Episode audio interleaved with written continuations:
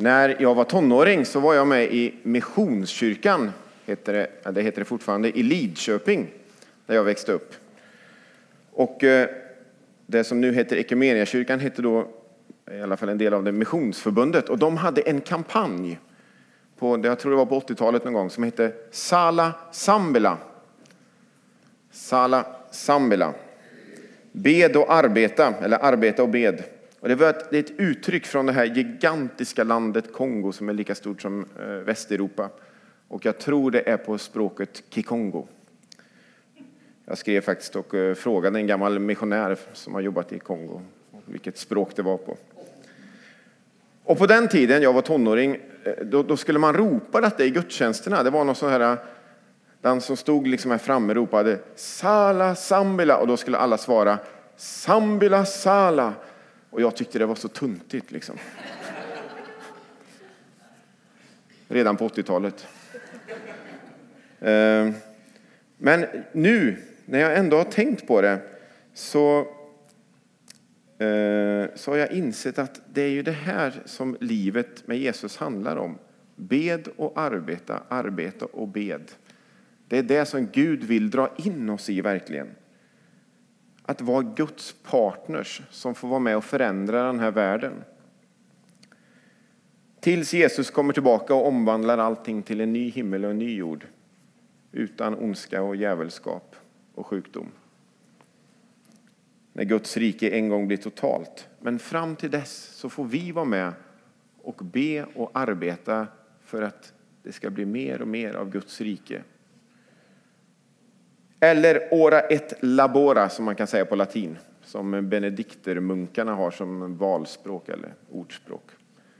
Bed och arbeta. Sala sambila, ora et labora. Gud vill dra med oss in i både och. I att vara med och tjäna honom och vara med och be. Och idag så handlar det då om förbön om man tar de här eh, Kikongo-strofen då, Sambala. Eh, att kliva in och ställa sig i gapet, skulle man kunna säga. Jag återkommer till det.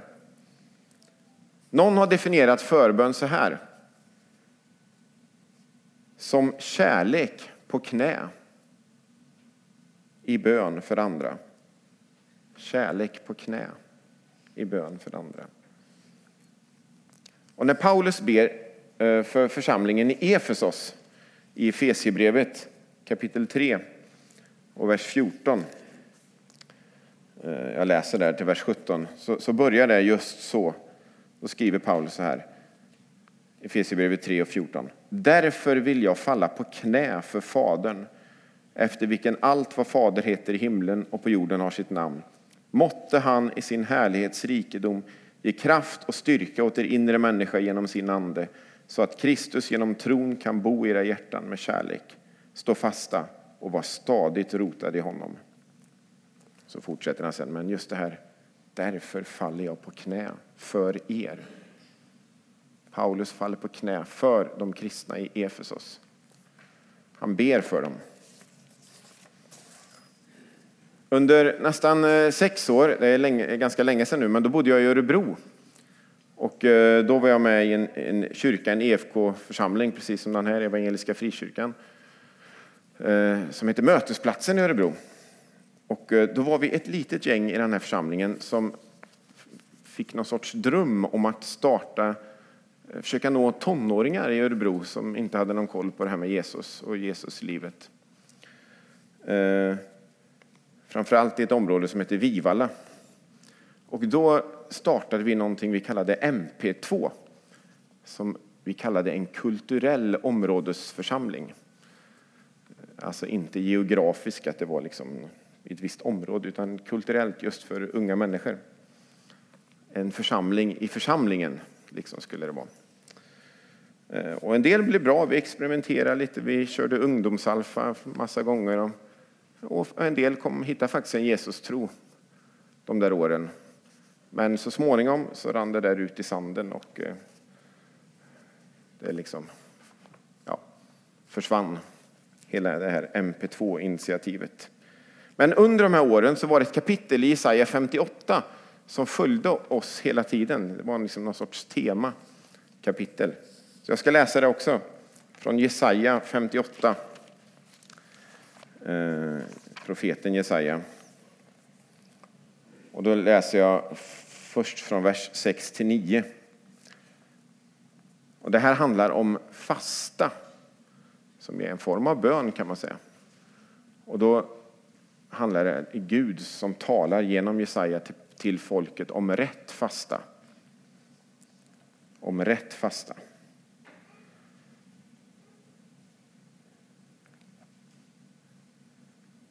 Gud säger att de fastar under bråk och, och gräl och slagsmål.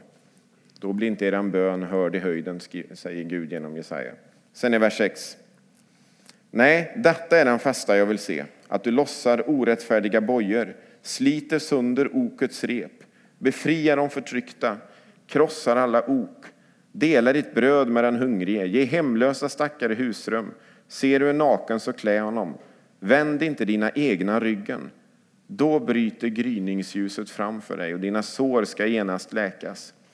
Din rättfärdighet ska gå framför dig och Herrens härlighet gå sist i ditt tåg. Då ska Herren svara när du kallar, när du ropar säger han, här är jag.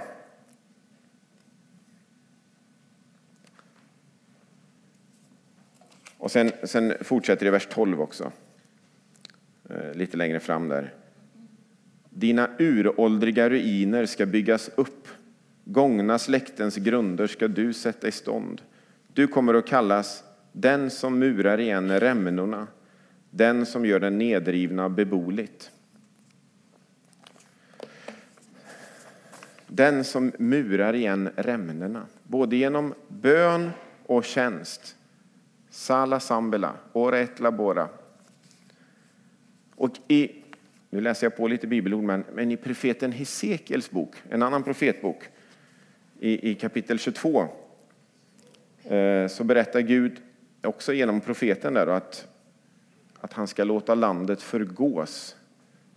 Eh, därför att det finns så mycket korruption och ondska och falskhet. Och så säger han i vers 29 så här. Folket i landet förtryckte och plundrade, fattiga och svaga kränktes. Invandrare var förtryckta och rättslösa.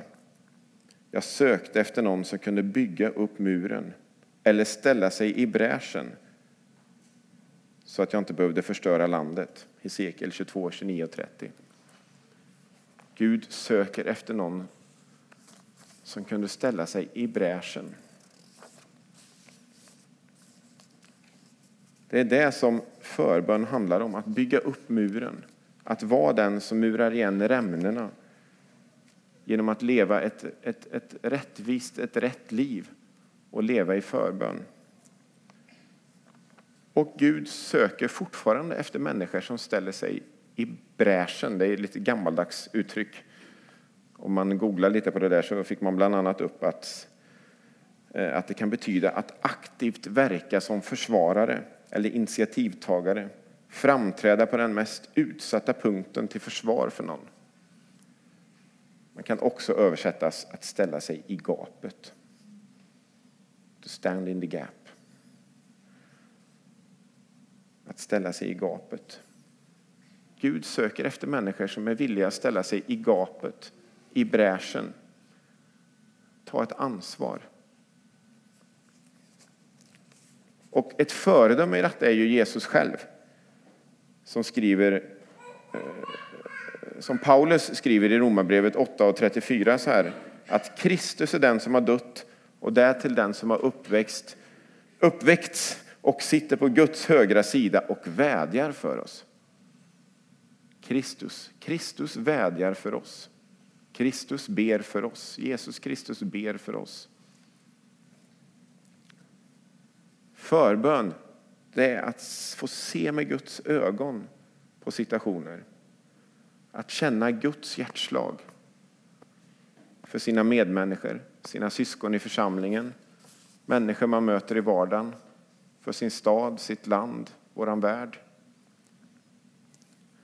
I torsdags i den här bönekursen, som ju eh, är en som heter Pete Gregg som har gjort och det är också han som talar mest i, den här bönekursen på storbild.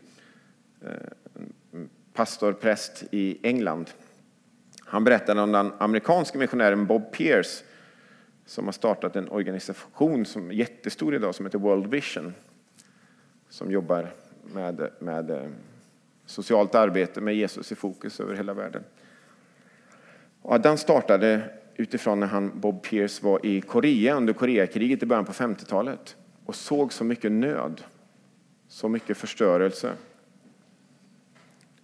Och då berättas det att han, Bob Pierce skrev i sin bibel, på insidan i bibeln, så här. Let my heart be broken for the things that break the heart of God. Ungefär, låt mitt hjärta brista för det som får Guds hjärta att brista. Det skrev han ner i sin bibel och sen startade han den här organisationen som växte sen och blev en jätteorganisation. Förbön, det är att, att låta det som Guds hjärta brister för få påverka oss. Att våga öppna livet och våga se det som Guds hjärta brister för och att det också får påverka oss. Och att utifrån det sen kliva in, ställa sig i bräschen, stå i gapet. Och det är inte att be, Åh, låt min vilja ske Gud. Låt min önskan ske nu.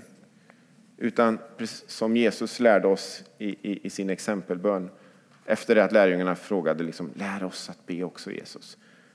Så, lär, så säger, ber Jesus, låt ditt rike komma. Låt din vilja ske på jorden så som i himlen. Vem ska vi be för då?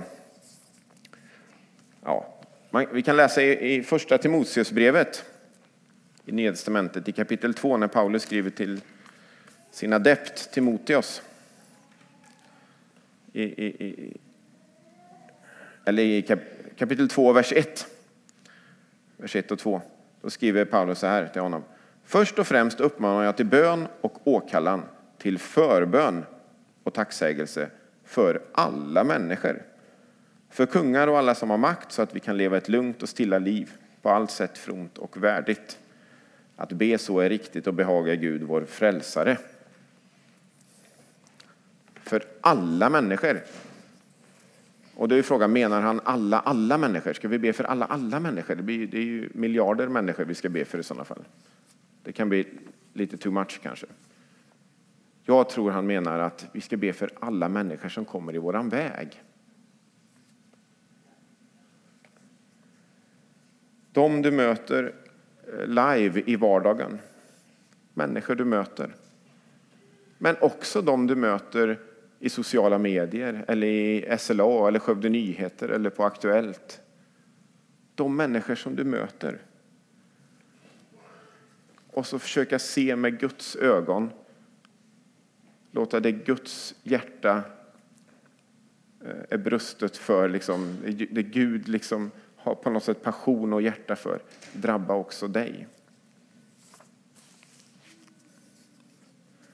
Den 9 april 1945 så avrättades prästen eh, Dietrich Bonhoeffer i koncentrationslägren Flossenburg då var han 39 år gammal bara för högförräderi mot nationalsocialismen i Tyskland.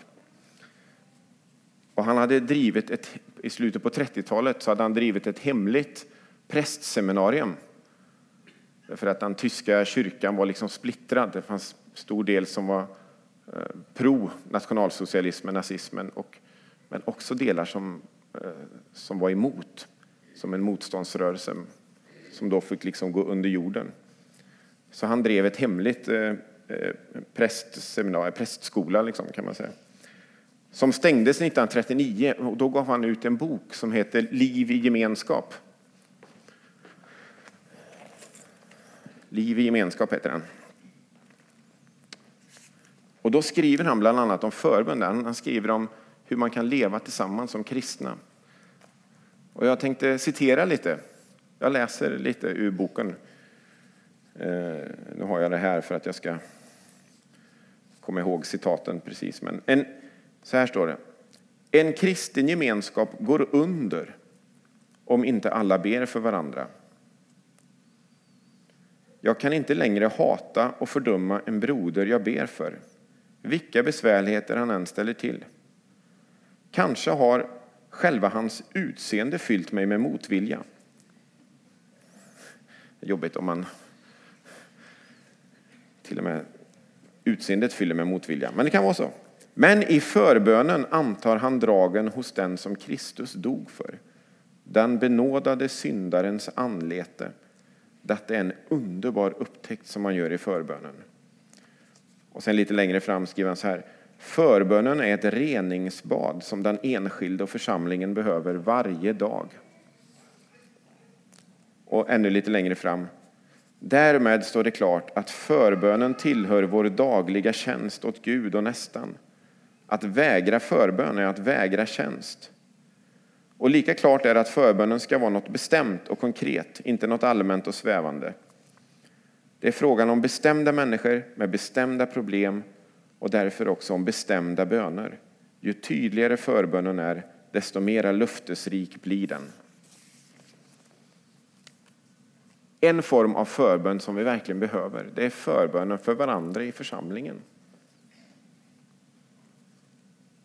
Och det är ju, jag, jag tror att det är så som Dietrich skriver, att den man har svårt för, den man inte riktigt klarar av, om man ber för den personen så kan man till slut inte längre tycka illa om den personen. Man, det kan ta tid. Det är inget som går så kanske. Det kan ta lite tid. Men den man ber för kan man till slut inte liksom tycka illa om. För man upptäcker att det är en person som är älskad av Gud. Precis som jag själv. Och vi lever samtidigt i en brusten värld där vi alla kan drabbas av svårigheter, av sjukdomar. Det vet vi. Det kan, kan hända vem som helst av oss. Då behöver vi varandra i förbön. Vi behöver att människor ställer sig i bräschen, i gapet och ber för oss när livet blir tufft. Och vi drev, lever också i en värld där ondskan finns och som ständigt vill sundra och dra isär.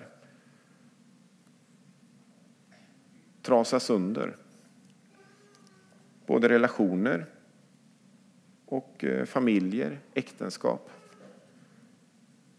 Och vi som församling, vi behöver förbön varje dag. Vi behöver varandra i förbön. Vi får ställa oss i gapet för varandra. Vara de som ställer sig i bräschen för varandra, som murar igen rämnena, splittringarna. De där som riskerar att trasa sönder både våra liv och våra familjer och vår församling. Vi behöver varandra som förebedjare varje dag. Men förbönen får ju liksom aldrig stanna där som någon sorts intern eh, eh, grej som vi håller på med. Utan Gud har ju valt att använda oss som partners för att utbreda Guds rike i världen. Och Gud hade ju kunnat välja att köra över oss människor totalt och bara låta sin vilja ske överallt. Och liksom vi hade inte haft någonting att säga till om. Men Gud har gett oss människor fri vilja, valt att jobba i partnerskap med oss människor. Vi är fria att tro, vi är fria att följa, men vi är också fria att vara med och tjäna. Vi är fria att kliva in som förebedjare. Fria att gå i bräschen och ställa oss i gapet. Och om vi vågar det och vill det, vågar låta våra hjärtan eh, öppnas för det som Guds hjärta brister för, så kan ju vi få vara med och förändra världen. Det är ju oerhört spännande. Nu, tre nyheter från i helgen här. Det händer ju saker hela tiden. Det kommer ju nyheter konstant. Det händer grejer hela tiden. Både... Men tre nyheter. En lokal, en nationell och en global. I fredags så gick barn och ungdomsnämndens, utbildningsnämndens ordförande ut med ett pressmeddelande här i Skövde om att hon kliver av uppdraget som ordförande i barn och utbildningsnämnden därför att det har varit för tuff press, för mycket konflikter. Och då kan man möta en sån nyhet på olika sätt. Ett sätt kan ju vara att man tänker, äh, hon är ju moderat. Hade det varit en hederlig sosse, då hade det inte varit några problem. Eller vad man nu har för politisk, eh, eh, tycker om att rösta på. Eller så kan man tänka, nej jag struntar i de där politikerna, vem bryr sig om politiker? Eller så kan man tänka, nej det är ju bara skit i kommunen numera. Eller så möter vi det som förebedjare som kliver in, kärlek på knä, som ställer oss i bräschen, som ber för den här Anna Ljungberg, som ber för tjänstemännen, som ber för barn och utbildningsnämnden, för rektorer, lärare, skolor, elever, som ber för Marianne Gustafsson som har varit med i vår församling innan och nu kliver in som tillfällig ordförande. Som ber om kraft, om glädje i vardagen, i uppdragen, som ber om positiv stämning, bra arbetsklimat och som inser att din och min förbön, förbön har påverkan på vår stad. En annan nyhet som jag läste i fredags, eh, och det var i tidningen Dagen som är en, en kristen eh, dagstidning. Eh, de hade ett reportage om hur kyrkorna arbetar i förorten och specifikt i Göteborgs utsatta områden. Eh, och det var på grund av att en, en forskare, en professor på Göteborgs universitet, hade eh, gjort en eh, rapport om förorten och just i den skrivit om att kyrkorna liksom, de hade ingen påverkan, fanns inte på plats. De var interna, var bara för sig själva. Och då var det många som blev lite upprörda över det i kyrkorna och så gjorde Dagen ett reportage om detta. Och det är ju samtidigt i en tid där mycket av rädsla sprider sig. Gängkriminalitet blir, går längre och längre ner i åldrarna. Och många blir, det sprids någon sorts rädsla i samhället. Skjutningar och sprängningar ökar. I natt var det tydligen någon sprängning utanför Helsingborg till exempel, vid någon villa. Och så blir människor rädda. Och även en sån här artikel kan man ju möta på olika sätt och man kan tänka, det är ju bara skit med det här samhället. Det var bättre förr. Vi måste tillbaka hur det var förr i tiden. Då var det bra. Eller så kan man tänka att ja, ja det ser man. Vi kristna vi ska hålla oss borta från sådana här områden. Där ska vi inte finnas. Det är bara farligt. Eller så kan man tänka det är kört. Det finns ingenting att göra ändå. Allt är kört. Eller så kan man tänka att man kliver in i det som förebedjare, kärlek på knä, ställer oss i bräschen och ber man kan be för de församlingarna som nämns i reportaget som faktiskt finns i flera utsatta, särskilt utsatta områden i Göteborg. Man ber för ett nytt klimat i förorterna. Be för bättre integration, mindre vapen, mindre droger, större uppklarningsprocent för polisen, mindre rädsla i samhället. Och inse att din och min förbön har påverkan på vårt land.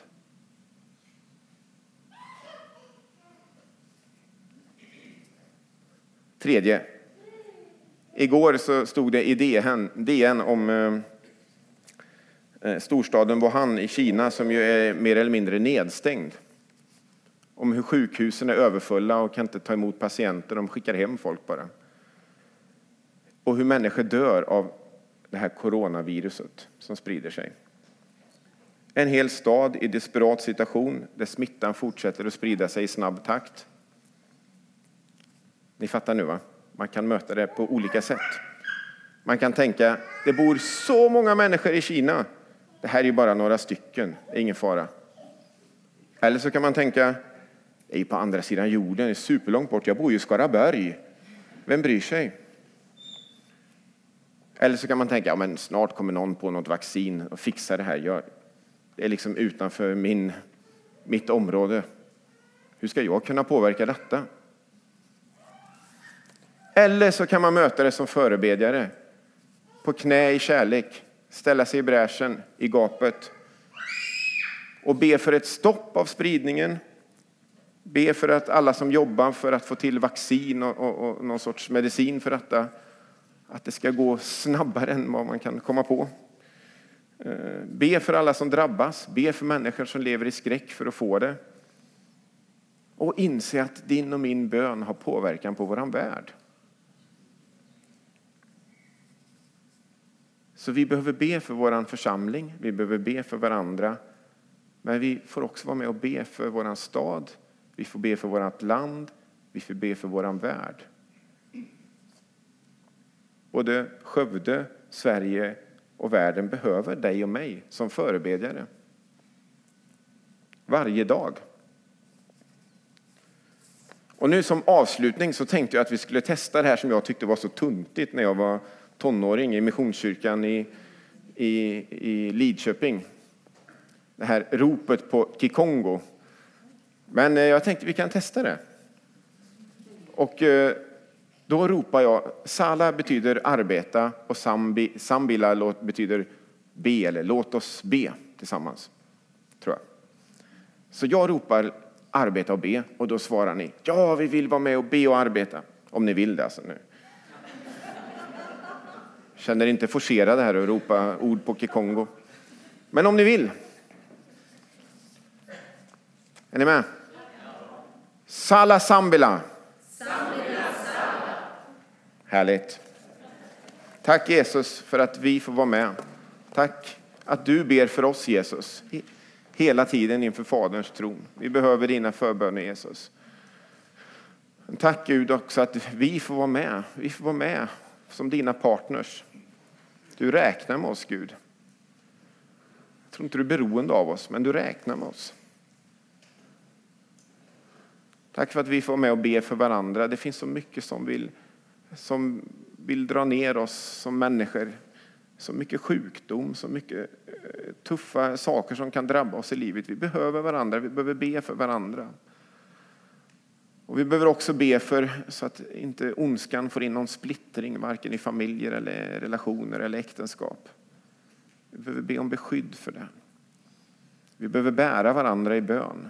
Vi behöver bära de som är sjuka, som har det tufft som har det tufft med ekonomi, som har det tufft i relationer och på olika sätt. Vi måste, vi måste bära varandra varje dag.